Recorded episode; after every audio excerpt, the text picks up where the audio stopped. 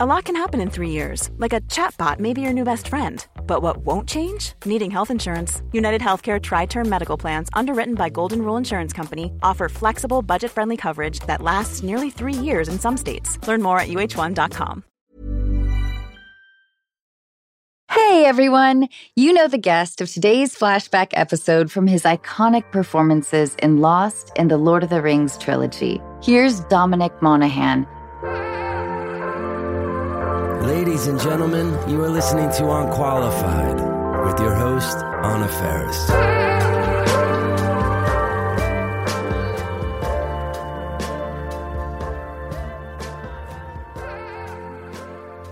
Hello, Anna. How's it going? Long time no see. I know. Was the last time the photo shoot that we did? I think so. Must have been like two thousand three. It was kind of a cool photo shoot. It was so opulent. I was wearing like jewels and gowns. Yeah, you looked incredible. And I think the vibe that they were looking for was like, we're in the business, but we're kind of over it. Like we were all kind of like... jaded, rich assholes. It was weird because, like, I have no idea about Hollywood. I certainly didn't back then, and I really am not inclined to know anything about it that much now. So they were like, yeah, you guys are young and hot, and you're kind of having a little bit of a moment. So we're going to have you be these kind of, like, falling out of a nightclub, hanging out in a soft-top car, driving around Sunset Boulevard. And I was like, okay, it's not really me, but it looks good, so... It was like, what is this life? I know. But as actors, I think we obviously are very malleable and chameleons, and we can just kind of slot into it. And it was a fun shoot. But I do these Q and A's on Instagram probably every week or so where I just say, how can I help? And then people ask questions. And if I can genuinely help, then I will. And then I'll just like answer sarcastically and put it kind of sideways sometimes so people know that I'm joking about stuff. And someone asked me today, how do you handle the Hollywood life and being a Hollywood actor? And I said, well, I don't live in Hollywood. I very rarely go to Hollywood. And I don't consider myself to be a quote unquote Hollywood actor. I'm living in a part of the world that is the center of my business. But, you know, I'm not going to like the opening of bars or restaurants or going to red carpet premiere events or... I know a few actors, but I spend most of my time not around actors, you know? I enjoy them, but there's a strange thing with actors, I think, where there's like an idea, a concept that we are in some way vapid. And I was like, oh, where does that come from? We lack structure or we lack something decent and grounded because we're in a business where obviously the biggest stories, the Cary Grants, the Humphrey Bogarts, the... Marilyn Monroe's, those lives are fantastic. But I think most actors are just like, I'd like to be going to work and providing for my family and doing a decent job. And it's not champagnes and lollipops, you know? I do. Yeah. I do know. I don't really enjoy that element of, I guess, performing as myself in those moments. I don't really love to get dressed up. I feel a little guilty saying this, but I embraced quarantine. Right, right. I think I did too. Yeah. But you're married. You have kids, right? I have one kid biologically. He's just turned ten. And then I have two stepchildren that are eighteen and sixteen. Lovely. I mean, the opportunity for you to spend more and more time with your family and in your little nest, I think for a lot of people was fantastic during COVID, you know? I think for the most part, a nice way to reassess some things. Mm. You know, I don't talk about it much, but I left the show that I was on, Mom, mm. and I started knitting. Oh, lovely. I'm not great. Oh, but I like those kind of loose knit hats. If I ever go into a shop where they're selling knitwear, scarves or sweaters or hats, I want the knitting that is almost starting to fall apart. You've got gaps in between it. I love that look of a knit, you know, so make me a hat. All right, I will. Beautiful. I have a massive head. It's deceptive. It doesn't look big, but it's fucking huge. A lot of actors do, don't they?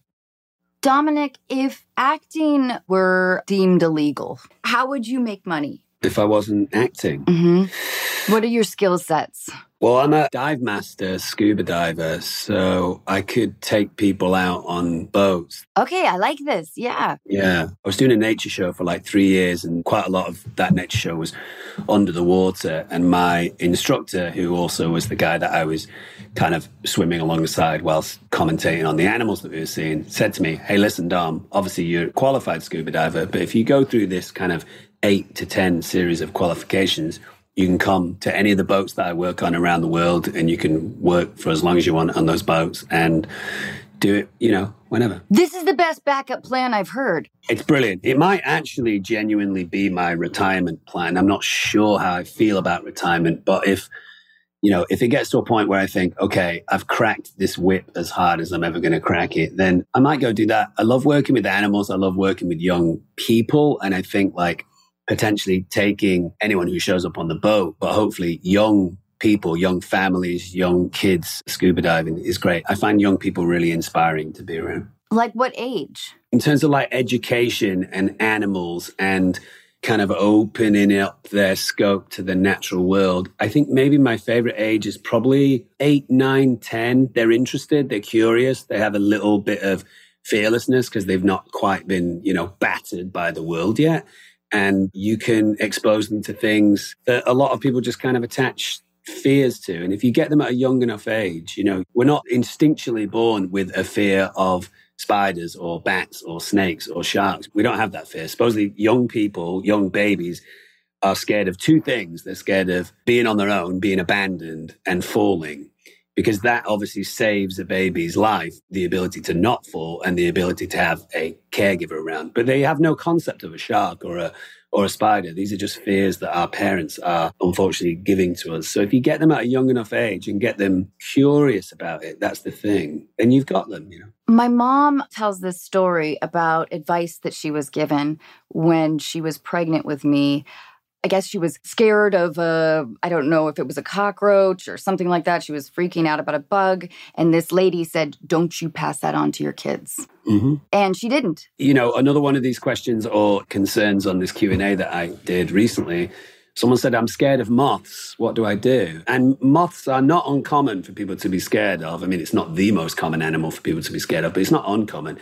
And I said to this lady, connect to the idea that a moth doesn't have the ability to hurt you. So outside of your kind of abstract fear of like, they're going to fly into my brain and lay eggs, or they're going to, you know, fly into my dress and live there and stuff, all of these like weird ideas that are not true, actually connect to the truth of it, which that a moth does not have the ability to harm you. I mean, most moths don't even have mouth parts, so they don't even eat. They don't have the ability to eat, let alone bite.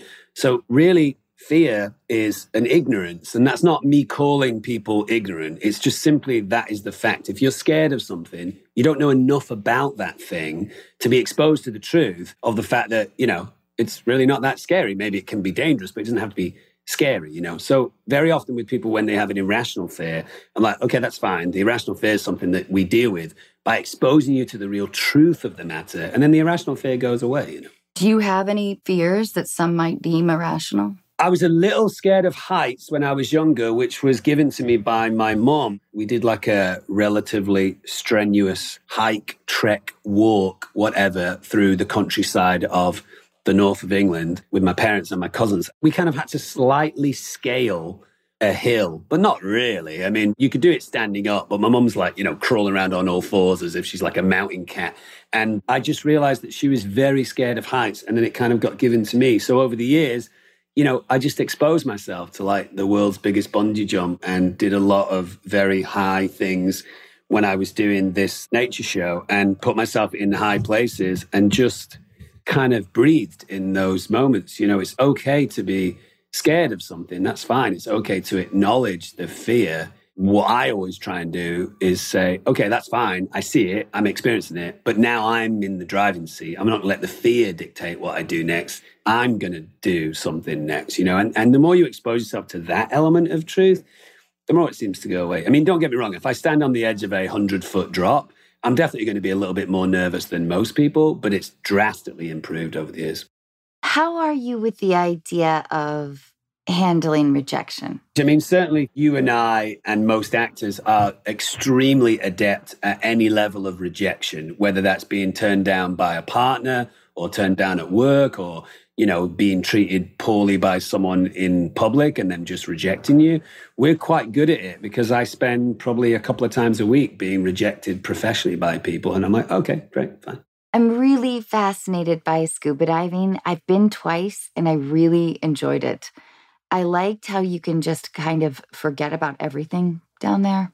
I find the evolution, technological evolution that we seem to be going down with this attachment to devices and relationships that live in our phone and interactions that live in our phone and all of these things, I find it really challenging to deal with. So all of the activities that I do that I love have nothing to do with my phone. So I'm big on gardening, don't have my phone with me. I'm big on meditation, don't have my phone with me. I like the gym, no phone. I like scuba diving, I like surfing, no phone. I like League of Legends, no phone. I like Magic the Gathering, no phone. So any of these activities that I do in my life has a strong correlation with not going into the phone land. I'm obsessed with nature. It's probably my spiritual practice. I don't really have a strong correlation with a God idea model, but that's obviously fine, you know, for everyone else to have their own idea of God. But what I believe in, where I go to, what I lean into, where I get my lessons from and understand, you know, where I am in my life, blah, blah, blah, is usually the natural world. So outside of my garden, in forests, in deserts and stuff, of course it's immersive, but the ocean is incredibly immersive because it surrounds you, it surrounds you, you know, you are literally in it. The noises are different, the animals are different. I think the animals obviously feel much more safer because you're in their world, not the other way around. I can get close to the animals in my garden, but I do that by standing still and being conscious of my breath and being conscious of my energy. But when you're scuba diving, the animals are just like, oh, you're fine. You can't get anywhere near us. You're nowhere near as fast as us. So you can have very intense connections. That's what I live for. I live with connections with the natural world. I can have a tiny fragment of a connection with an animal and it can kind of inspire the next kind of four or five days of my life, you know. Will you give us an example of an intense interaction under the water? The one that always springs to mind, because it was kind of like otherworldly and a little transcendent, was we were in a place called Palau, which is like the Cook Islands in the Pacific.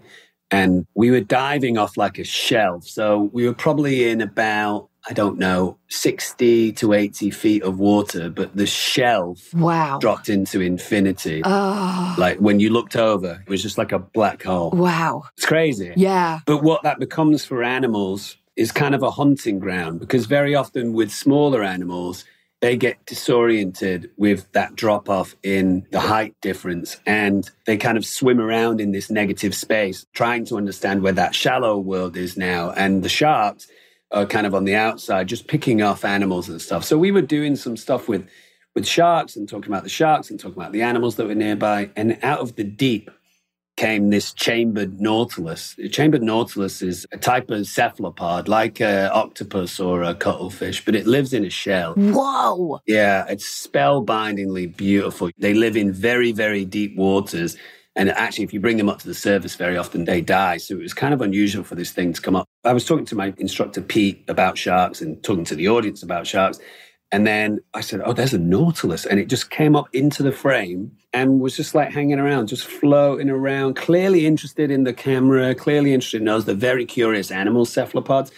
So I was able to, at that point, you know, obviously lose my marbles and talk about this chambered nautilus and have an interaction, and it was allowing me to like hold it, and it would just kind of rest and beautiful. And you could see the eye was like, it would be looking in different directions, and then it would look directly at you and kind of have a little moment and then look away. And yeah, it was just very emotional experience with a highly unusual, highly alien creature. And when we were in between takes to make sure that we had got it, I said to my instructor, Pete, who has made a career out of being a deep sea scuba diver. He'd been diving at that point for forty-five years or something. I said, wow, that was amazing. How many nautiluses have you seen? He said, I've never seen a nautilus in my entire life.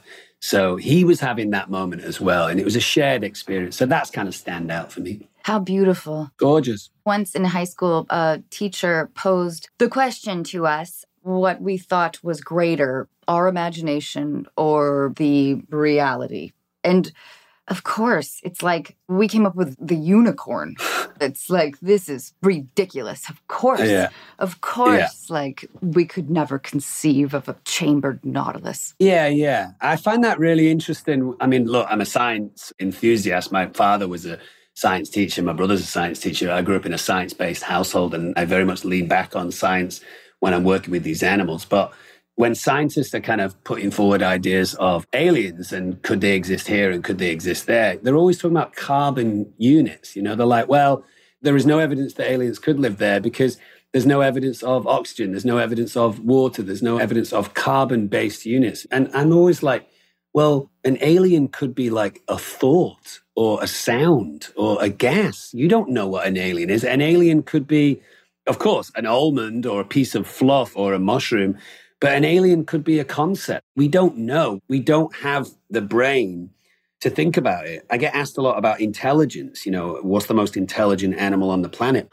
And I'm like, well, that's a tricky question. Totally. Because we're always kind of thinking, well, we went to the moon and we built a computer, so we're the most intelligent animal. And you're like, yeah, but if you dropped you in the Amazon rainforest naked, you'd be dead in two days. An animal like a black panther can hunt in the dark, completely silent, can't see anything, can't hear anything, makes no noise at all, like hunting primarily on smell, and is able to kill an animal four or five times its size. That is highly intelligent. We just don't recognize it, you know? Ever catch yourself eating the same flavorless dinner three days in a row? Dreaming of something better? Well, HelloFresh is your guilt-free dream come true, baby. It's me, Keke Palmer. Let's wake up those taste buds with hot, juicy pecan-crusted chicken or garlic butter shrimp scampi. Mm. Hello Fresh.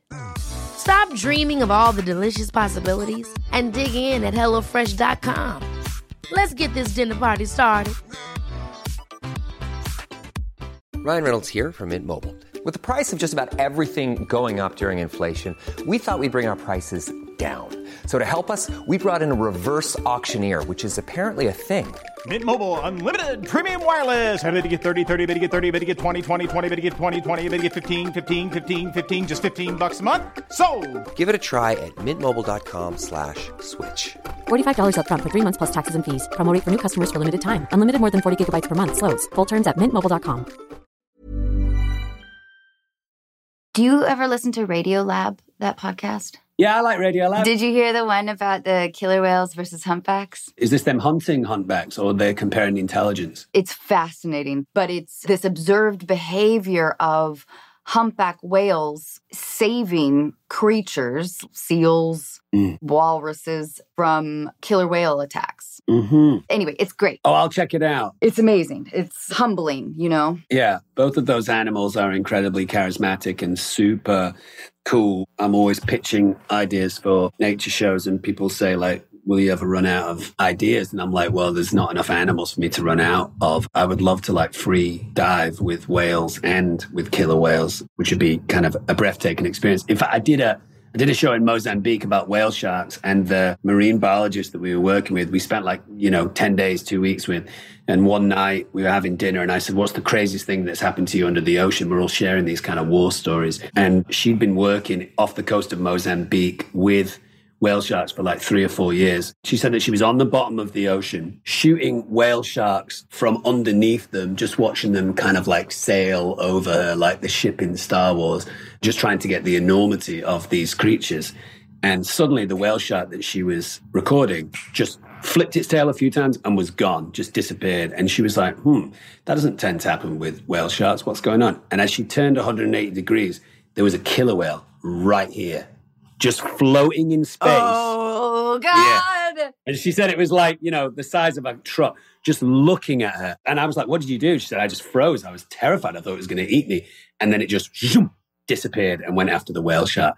I was like, wow, that's pretty intense. That is wild. Yeah, yeah, it's insane. Yeah, like wearing a mask in a grocery store is oddly disorienting. I find myself like running into things.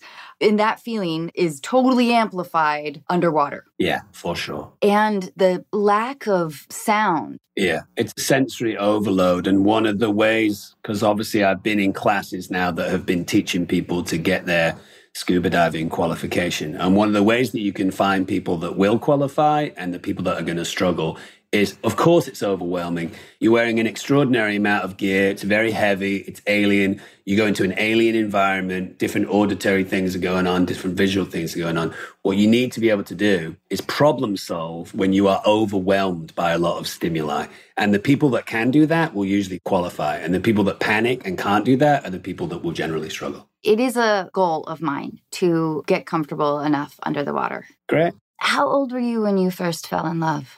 I think I was seventeen. I mean, I had like crushes and stuff at school. You know, I had a crush on a girl called Nicola Savage. That's a great name. That's correct. Nicola Savage. She was a savage as well because she was my first kiss.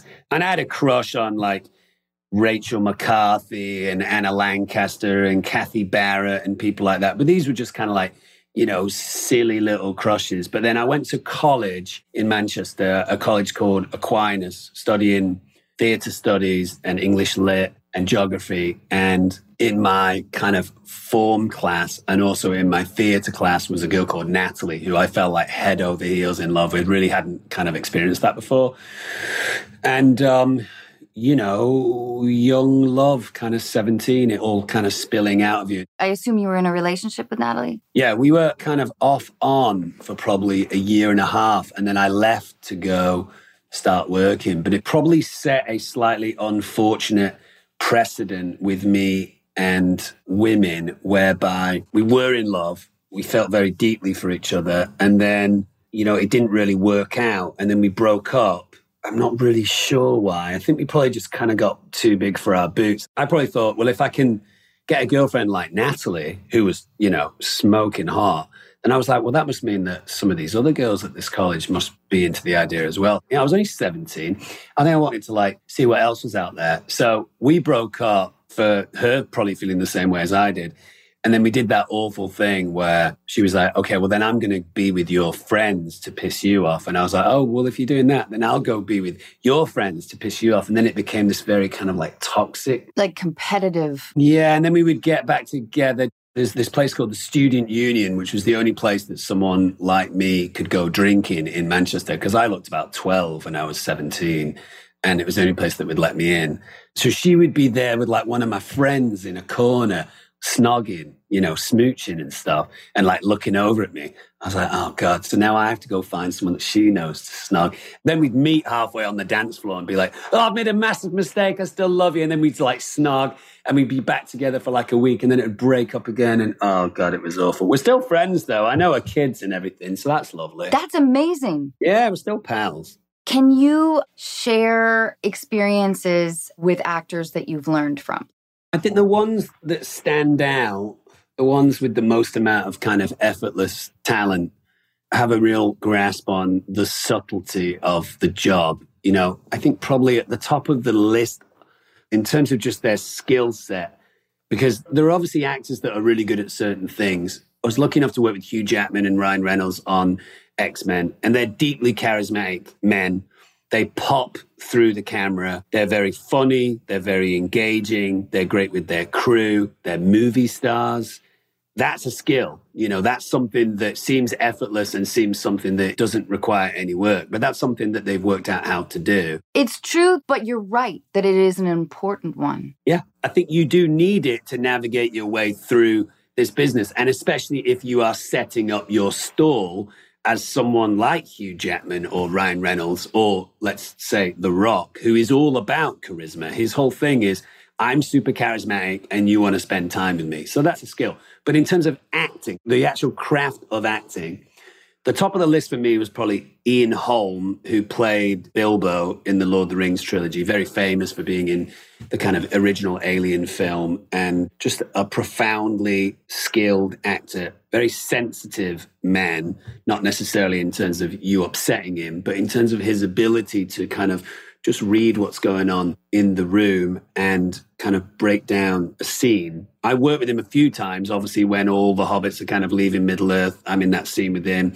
We're in the scene at the start of the film in a kind of big party that's going on. And then in Rivendell, we're all hanging out. God, I love it when you talk about this. I'm such a fan. Uh, oh, that's cool, Anna. I had oh, no idea. God. Oh, oh that's yeah. Cool. I am all about the fantastical worlds. Uh, I like fantasy too. So I got a phone call once when we were in the middle of shooting from Pete Jackson, who said, hey, Dom, Andy Serkis is in London recording his voice as Gollum. But Ian Holm is here and we need to cover his angle of the scene where he finds the ring in Gollum's cave. And since Andy's not here and Pete knew that I did a pretty okay impression of Gollum. He was like, will you come in and just stand in as Andy? We just want you to just be a template for Andy. You don't need to do anything crazy.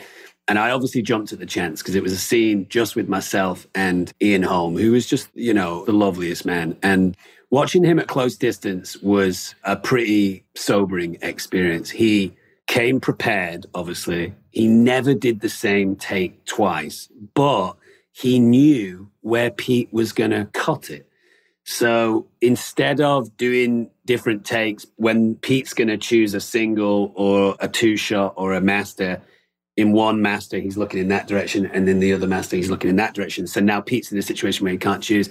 He wouldn't. He would know exactly where Pete would be like, oh, okay, so in this shot, you're going to feature the twos. So I'll match that. But then later on, I'll change in those places where I, you know, his ability to like control and work with his voice and the sensitivity of his voice. You know, there's a lot of doubt in Bilbo in that moment. He's in a dark cave. He found a mysterious item. There's a monster of some sort kind of hunting him.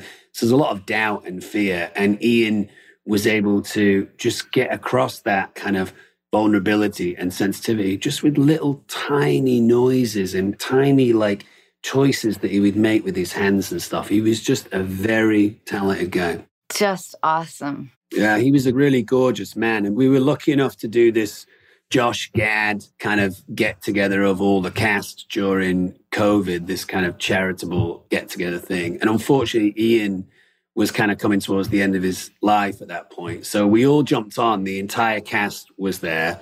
And Ian's wife at the time jumped on very quickly and said, hey, unfortunately, Ian's in bed. He's not feeling too great today. But he did send you a letter. And she like read out a letter from Ian. And we were all just like destroyed. They didn't make the show because obviously it was a private moment. But we were all just destroyed in that moment because he was such a kind of central heart of that group, you know, and just a breathtaking actor. Really brilliant. Well, so on the subject of heartbreak, will you tell us about a heartbreak in your life and potentially how you move through it, which usually is the same answer, which is just time? Yeah, it's unfortunate, isn't it, that time thing? Yes, it sure is. I mean, I think I've only really got my heart broken once in my life. I was dating an actress on Lost called Evangeline Lilly, who, you know, has gone on to have a name all of her own. And yeah, you know, I don't really know how she would explain the narrative, but from my point of view, it was probably the first time in my life that I was just kind of all in, you know. I was just like, okay, I'm in. Like, there's nothing that I'm really that keen on changing. And we were obviously exploring, you know, kids and marriage. And I knew her parents and she knew mine. And I didn't really have any doubts or questions or concerns at that point in time. You know, I was a lot younger than I am now, twenty-six, twenty-seven, something like that. I think I had an extraordinary amount of growing to do in terms of handling my substances and handling my choices. I mean, obviously, if you grow up in England, you're usually drinking alcohol by the time you're fifteen or sixteen. And that's not like a glass of wine or a pint of beer. That's like getting absolutely wankered on a Friday and Saturday night and maybe a Sunday afternoon.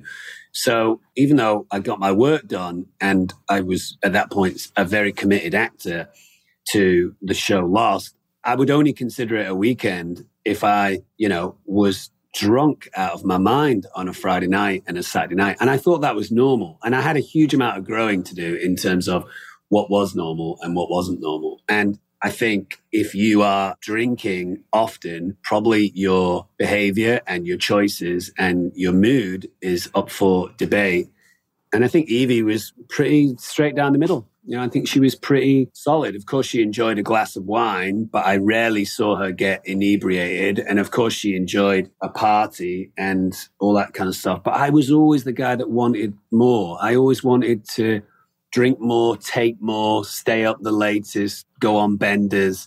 And I just thought that she was okay with that. And I think probably she was consistently exploring the idea of like, well, this is okay for a time, but, you know, he's not going to be a great dad or a great husband because he's got all this work to do, which I certainly did.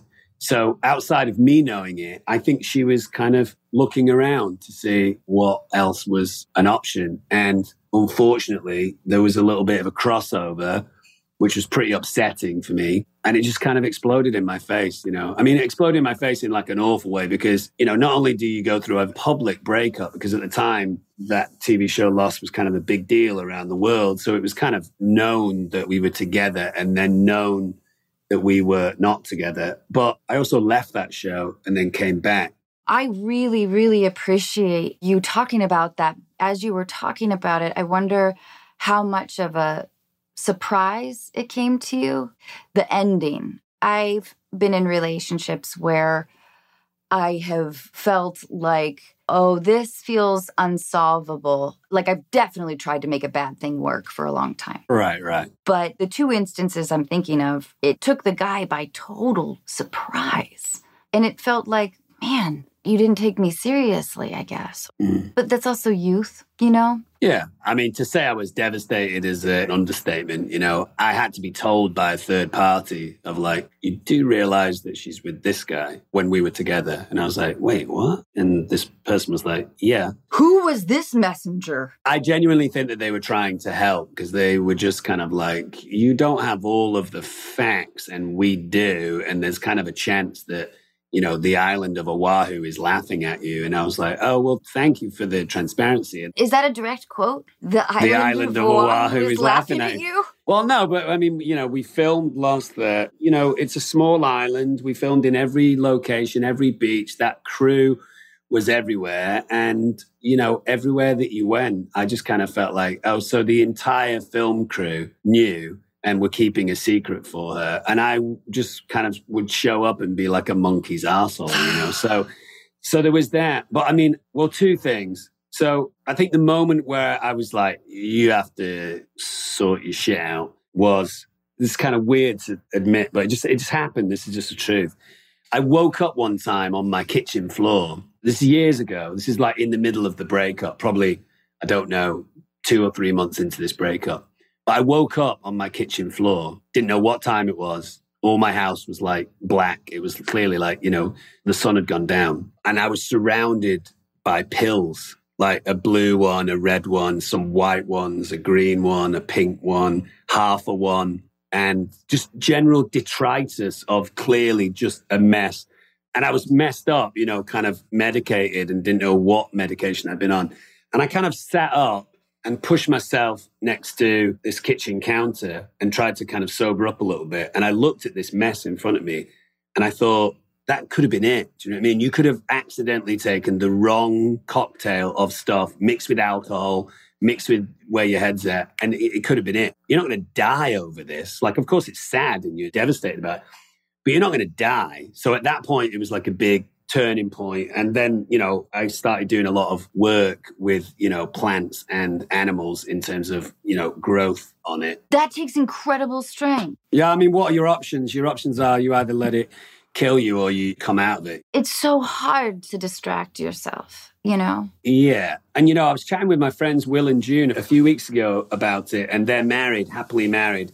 But my friend Will had gone through a really tough breakup, and he said this thing where I was like, yeah, it is that. That's one of the things that's really devastating about these type of situations. My friend Willard said, was it sad for you back then? Because you know you profoundly well, and you know the potential of what you could have been as a father and a husband and someone who would have, because obviously at this point in my life, I have got to grips with, you know, when or when I shouldn't be drinking alcohol or when I shouldn't be partying. And, you know, I kind of like done a lot of work on myself and figured it out. And he said, is it the sadness of the potential of what it could be? And I think there's something in that. I've broken up with girls before, and when I've looked at it, I've thought, well, she's a lovely person, but it was never going to work. It was just never going to work. There were things that weren't going to work out. But certainly when I was with Evie, I was like, this is fine. The little things that, you know, we're working on, we will figure out, and we will make beautiful shapes with each other into eternity. And I think like losing that potential was super sad, but it also got me to where I am as a person. So I'm very happy that it all happened, you know. What's your relationship with love now?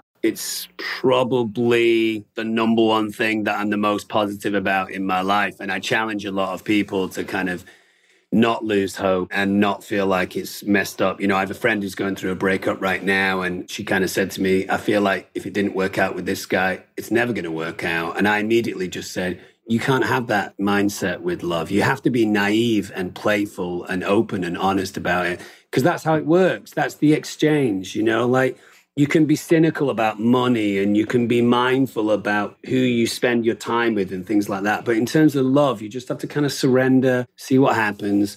I think L A is a very tricky place to be dating because everyone's just the coolest person in the world and doing their own thing. And that's fine. Obviously, I've dated while I've been here and it's been a little uh, underwhelming. But I also enjoy my own company and I have a ton of animals and a big garden. And, you know, that's the other thing with love is that I want it to be effortless. I don't want to work at it. You're going to work later when there's a mortgage and when there's bills and when there's arguments that you need to get through. But in terms of the initial moonlight and roses thing, I want it to knock me off my feet and overwhelm me and be a beautiful thing. Ah.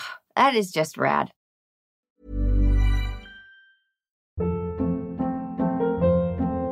Hold up. What was that? Boring. No flavor. That was as bad as those leftovers you ate all week. Keke Palmer here. And it's time to say hello to something fresh and guilt-free. HelloFresh. Jazz up dinner with pecan-crusted chicken or garlic butter shrimp scampi. Now that's music to my mouth. HelloFresh. Fresh. Let's get this dinner party started. Discover all the delicious possibilities at HelloFresh dot com.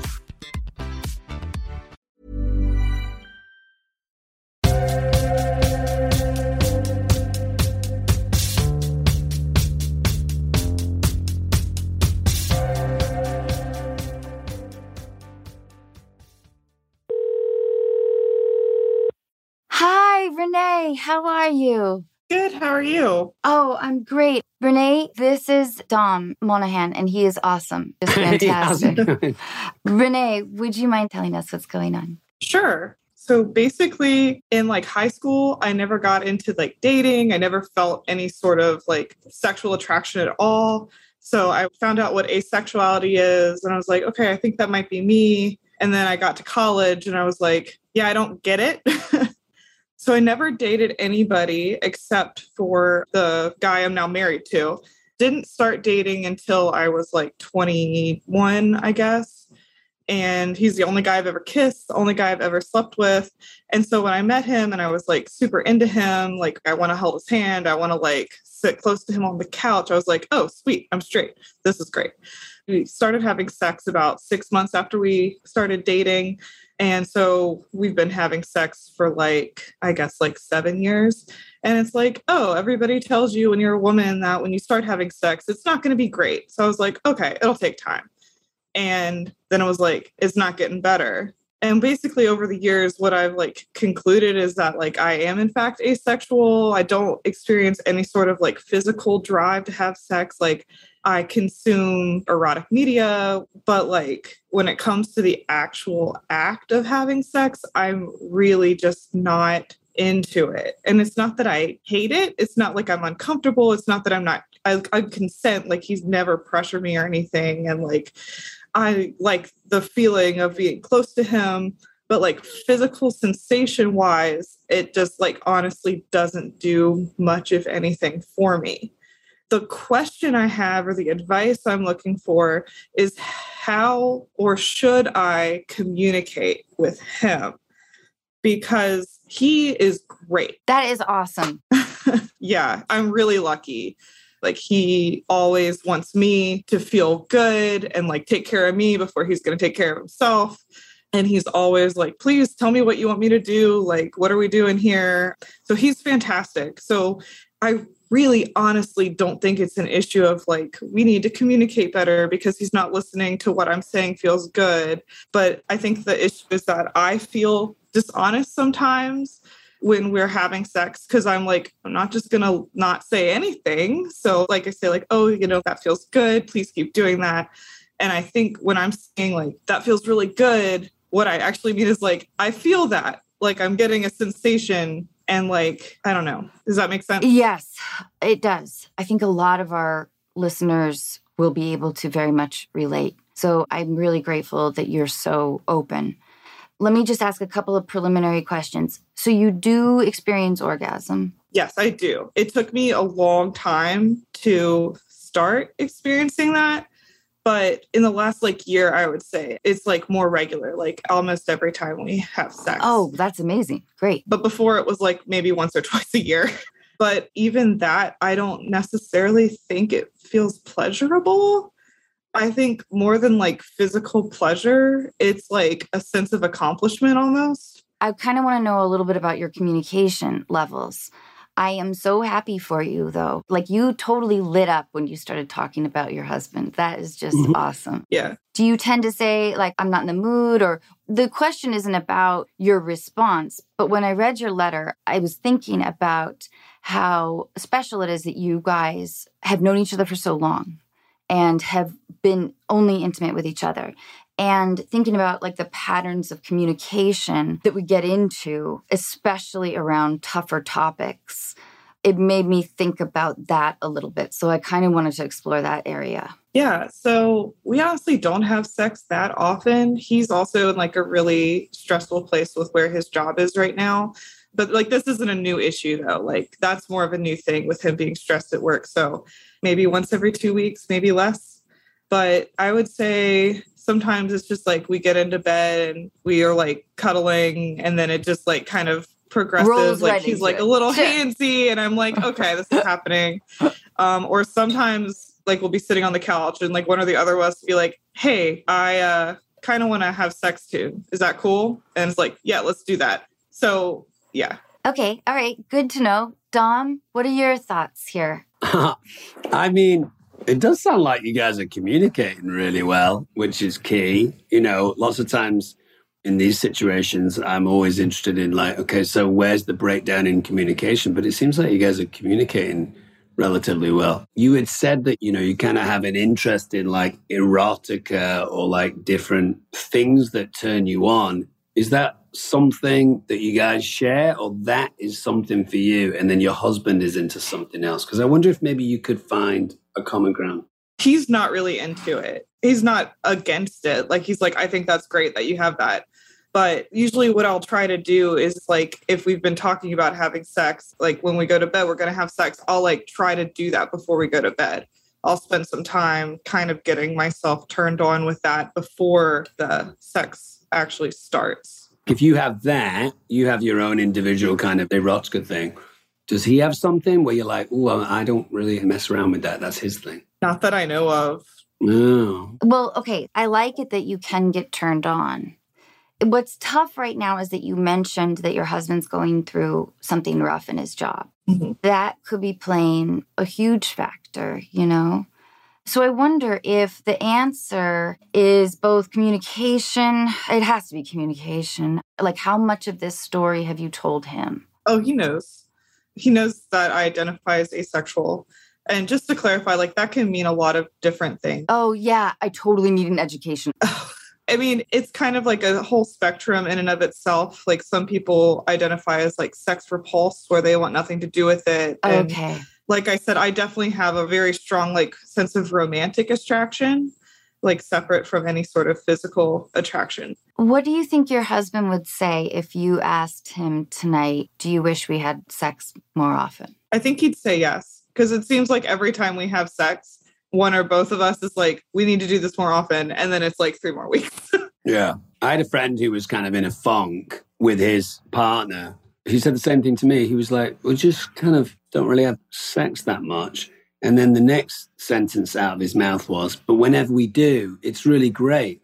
And I was like, well, why don't you just slap on a fake smile and just say, all right, every Thursday we're doing it. And we'll just kind of get into that rhythm thing. The other thing I was going to say is like, sometimes variety can be the spice of life, you know? So I don't know what you guys' situation is and what your options are. But, you know, sometimes if you've been with someone for a long time, going out to, you know, have dinner, or going and having a sunset glass of wine, or, you know, a walk on the beach, or a walk through a forest and stuff, it can just kind of loosen up some of these tropes that we find ourselves in, which is like, we go to bed, if we touch each other in a certain way, that means it's a signal that we're going to have sex. You can kind of get yourself out of that, where you're like, you know, I very much enjoy having sex in my laundry room.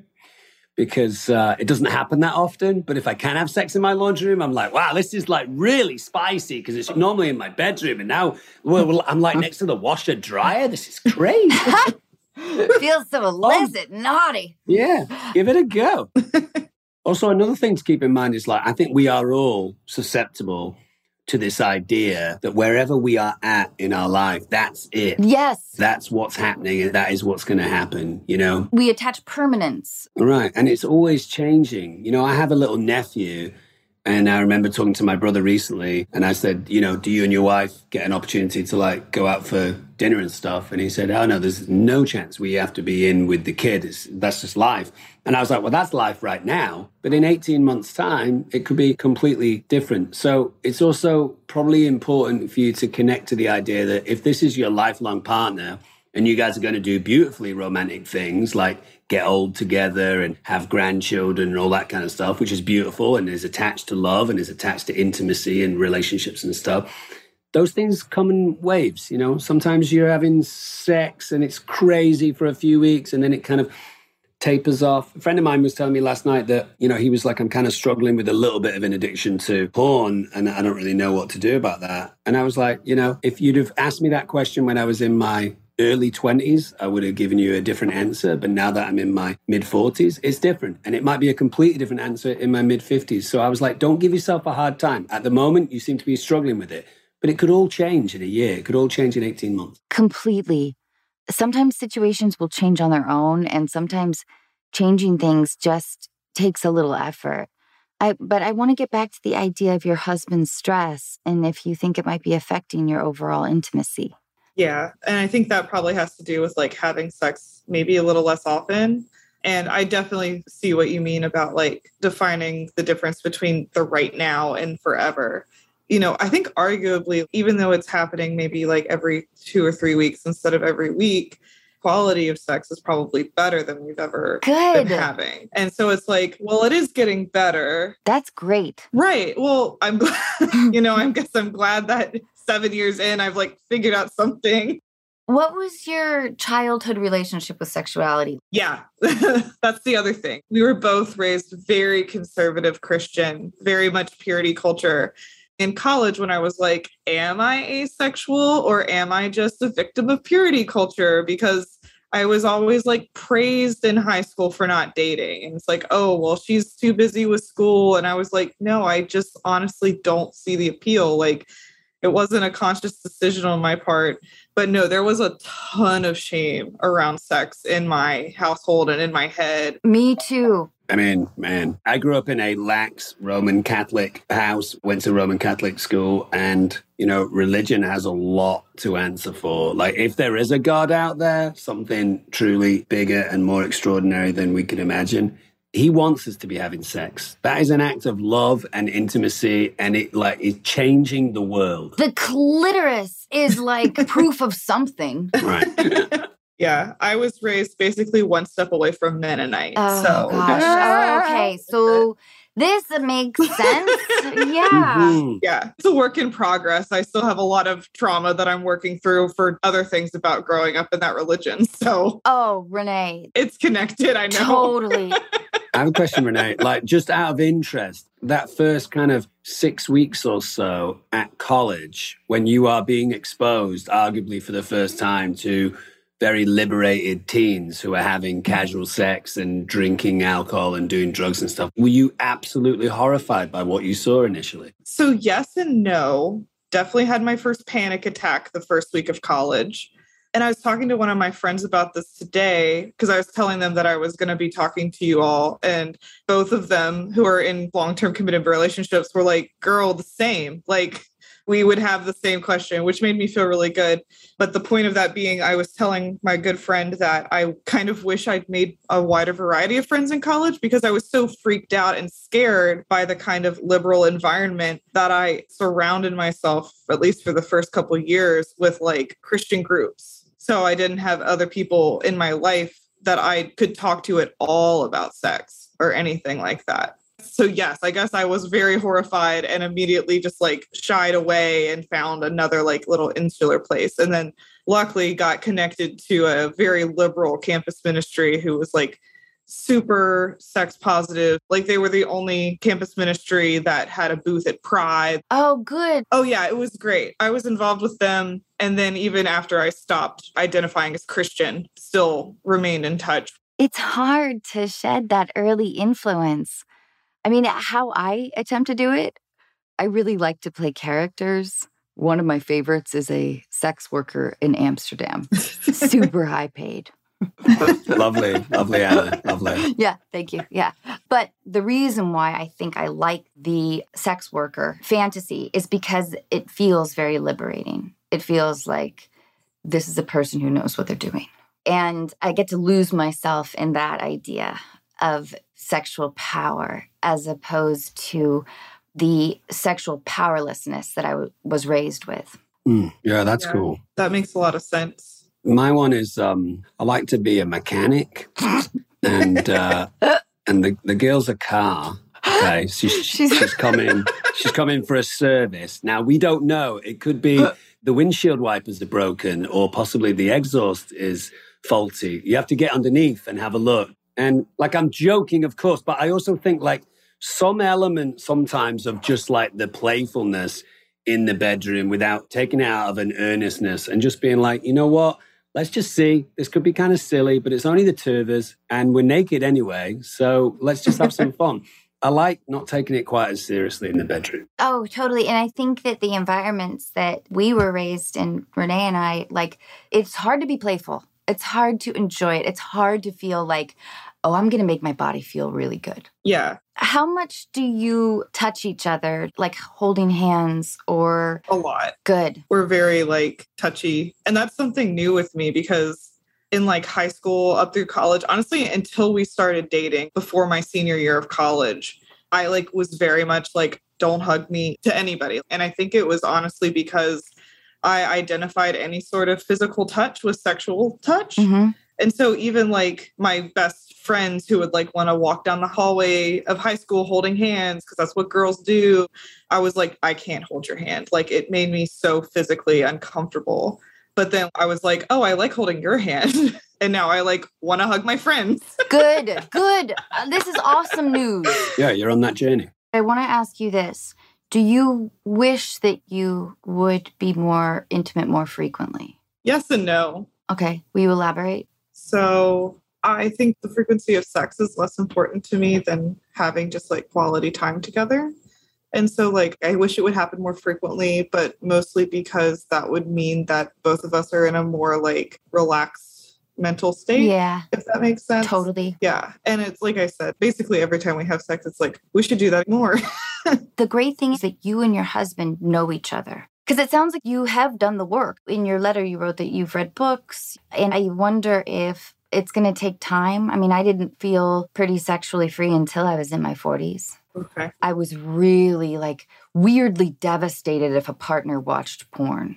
I don't know why I took that hard. I think it's all wrapped up in everything. But anyway, you have this rare opportunity to really have your husband know who the entirety of you is. Yeah. And the next growth like stream for you guys can be through this vulnerable dialogue.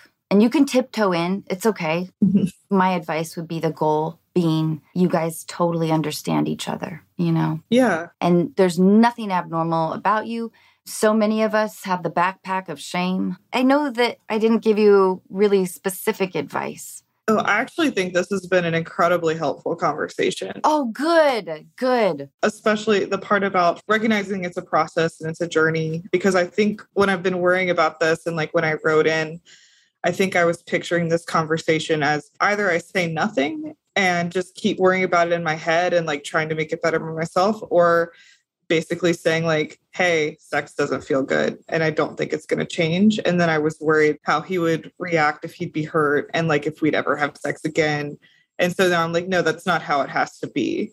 So thank you very much. I'm so glad. You'll get a lot of reward if he knows the entirety of you. Yeah. Renee, please know that our listeners and myself are really grateful for your honesty about this because you're not alone. Yeah. This has been fantastic. Thank you both so much. Good. No, thank you so much. Hey, Renee. Thanks so much.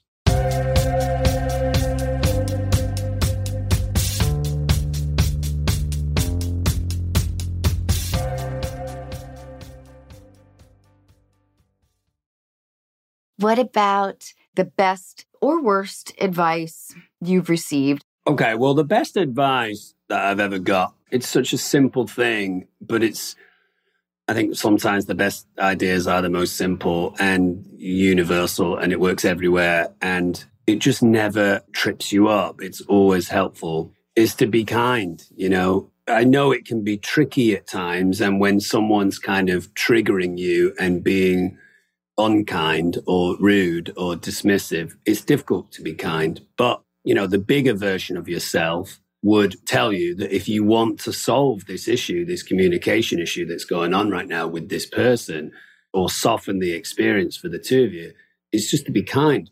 You know, and just kind of come back at them with kindness. Just kind of ask them a kind question or make a kind inquiry, as opposed to mirroring their level of aggression or inappropriateness, you know. So the people I admire the most, whether that's in kind of world history or even in fiction, or the people that I've met in my life who I think, man, they're doing something right.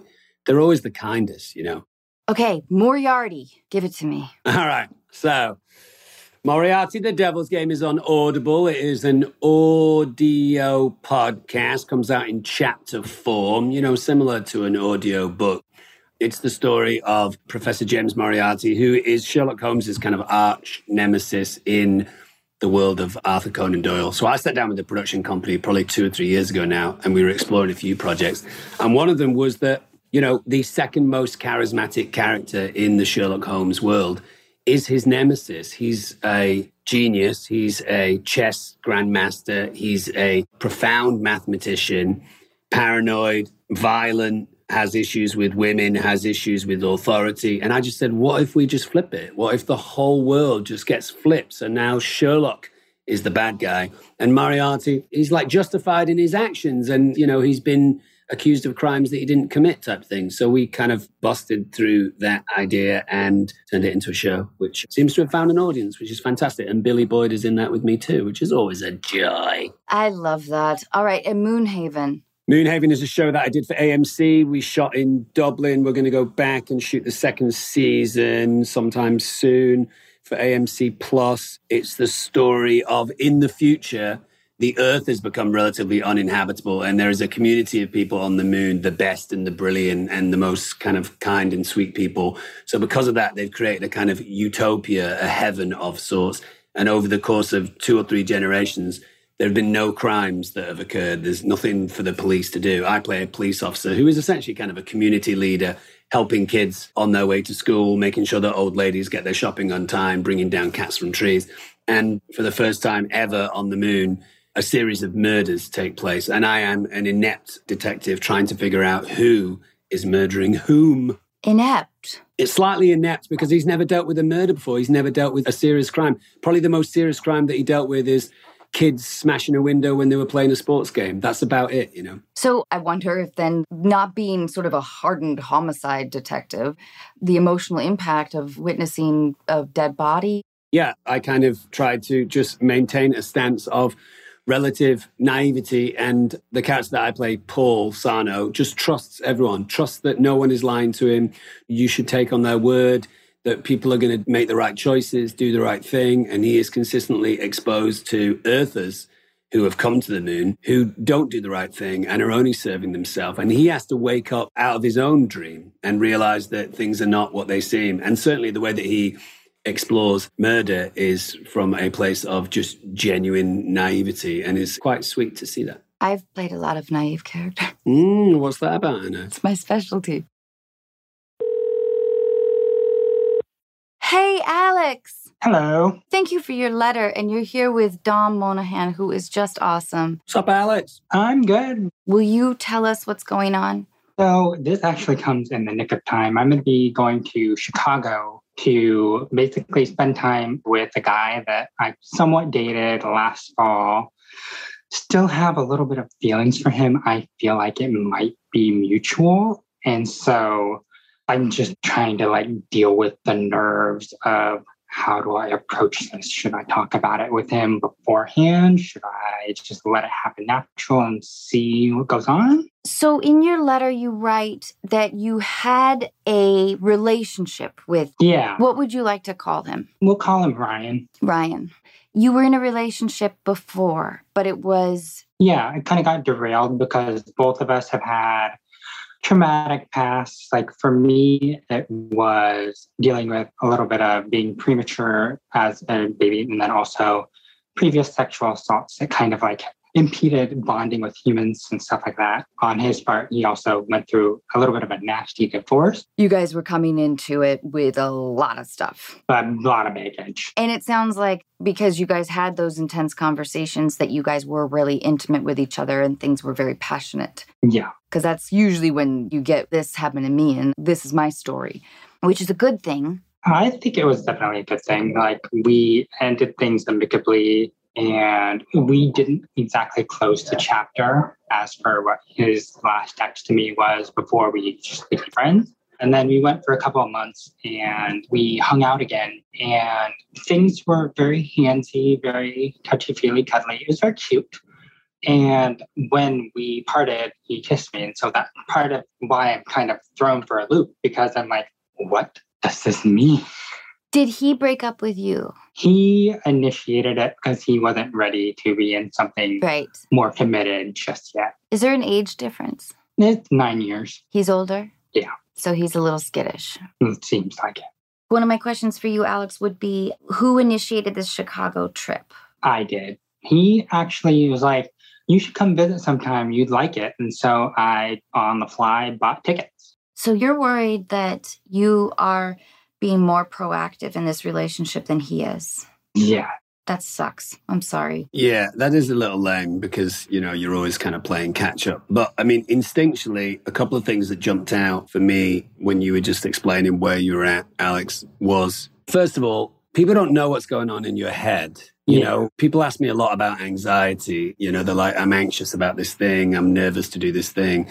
And I always just try and point out, you know, that's fine. I understand that it's significant and it's real and it feels big anxiety, but don't get it confused that everyone else is also walking around experiencing the anxiety that you are feeling and going, oh, look at that person having really big anxiety. They're not. No one really knows what's going on in people's heads. So if you've not like spilled your guts to this guy and been extremely communicative and feel a little exposed in that regard, then I wouldn't trip yourself up on the idea of like, I'm coming at it with all of this emotion and we don't know what's going on with him. And then by that same rationale, the other thing that I would say is like, we don't know what's going on with him. Maybe he's just not the greatest communicator. Maybe he's a little conservative, maybe he's a little slower than you, you know, you might very well hang out with him in Chicago. And based on that little amount of intimate time that you spent with each other, maybe he'll be able to kind of say, hey, listen, this is where I'm feeling now. Some people are bad on the phone. Some people are bad via text. You know, I'm always getting in trouble via text because I'm very kind of blunt and sarcastic. And then I always say we should switch to audio note because then you'll understand my tone. So it might just be an in-person time thing, potentially. Alex, I think it's really interesting that when I asked about the age difference, have you been in relationships with a lot of older people? He's probably one of the more median, but yeah. Yeah. I want you to get the power back in yourself. Yeah. Not necessarily in the relationship. But I wish I could reframe this trip to Chicago as you're also examining him. Yeah. You are awesome. And there's got to be a ton of like super handsome dudes that would love to be with you. Yeah. I'm just kind of echoing what you're saying there, Anna, because I think that's good advice. Like being in your power is kind of key. And some of the ways that you can do that, because again, no one knows what's going on in your head. Just try and affect like a lightness about the weekend. Yes. You know? Have a glass of wine, have dinner, go for a walk, see what happens, be impulsive, enjoy it. I mean, if you're reading him and he does want to get into some deep and meaningfuls and he does want to have that extra glass of wine too many or spend an extra hour in an intimate setting to have that conversation, that's just fine. But if he doesn't, if he's coming from a place of keeping it light too, sometimes being a mirror to that person in an intimate situation like that, especially when you're still getting to know someone, can give you that power back because you're like, look, I'm not overexerting myself. He isn't either. I'm kind of just meeting him where he wants me to be. And because of that, this guy's like, oh, he's being respectful of my emotions, of what I'm comfortable with. That can be a cool way of getting a little bit of the power back. I think that is an excellent idea, because I bet with your history, you guys had a ton of intense talks. And so you're like loaded with the anticipation of more intense talks. Yeah. Where are we? Where are we going? What's going to happen with us? I love you. I don't know if you love me. This doesn't have to be a jump off the high dive. Yeah, I like that idea. And also, like Anna said, I've been in that situation before. I've really been crushing on someone, and I've got the impression that they're not crushing on me. And I have all these great intentions of like, keep it light, keep it airy, have some fun. Sometimes it works. Sometimes it doesn't. Sometimes you get carried away. But in looking back at the times where I've come away from those weekends and thought, you know what, I played that just perfectly. The best way to do it is just be a mirror. Just see how they're feeling, see where their head's at, mirror their behavior, and don't overexert. Because those are times where you're going to cringe later and go, oh, I shouldn't have said that. I kind of ruined it. Just be in flow with your friend and just have fun. Okay, I can do that. I like that advice. It's nerve-wracking because like when you've had a spotty history with other men as well, it's like first shot at something nice and it's like, whoa. So yeah, I agree with Dom about mirroring and just seeing how the flow goes. And how recent was the divorce? When we first met, it was probably like three or four oh. months. So it was very soon afterwards. That's when you're like, who am I? Am I free? Am I scarred? Am I embarrassed? Or am I proud? There's like a total untethering. So my goal for you is your happiness. Yeah. You've had a lot happen to you. And you're probably mm-hmm. very used to love through drama. Mm-hmm. I feel you. I feel like the twenties is just like extremely intense and I'm just about to be out of it. Part of me's nervous, part of me's not, but I'm just like ready for the new feelings to become just steady. Steady, yeah. Which will be hard for you. It will be hard for you to recognize the steadiness. You'll feel a little bored. You'll feel comparative. These are normal. Yeah. Were you more hurt than he was with the ending of the relationship? Well, I think we were both equally as devastated because he just felt really bad that he felt like he had let me down. And I was just like more than happy that he was just vulnerable and honest about where he was. I just want to make sure that you can balance the idea of protecting your heart and also being confident in your own feelings. Yeah, I think I can do it. Yeah. And I bet that you're an amazing partner to somebody. I bet that you're loyal. I bet that you're generous. You have a lot to offer. Yeah. Thank you.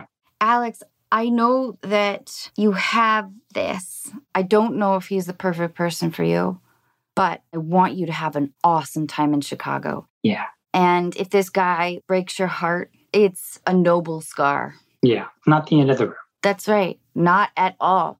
You both are in transitory places right now. Yeah. And you're ambitious, you know. You've got things to do. Yeah. I want you to have a really good time. Of course. Totally understand everything that you and Dom are both talking about. Really, really, really, really helps. Good. And it's kind of lessened the anxiety. Oh, good. Lovely. Alex, I'm thinking about you. Thank you so much. Alex, good luck to you on your weekend. Thank you. Bye. Dom, I cannot thank you enough. It's been so fun. You are just wonderful. I really appreciate all of your insight and your honesty and your stories. Thank you so much. Thank you, Anna. That's very sweet. It was really great hanging out. It's great to see you.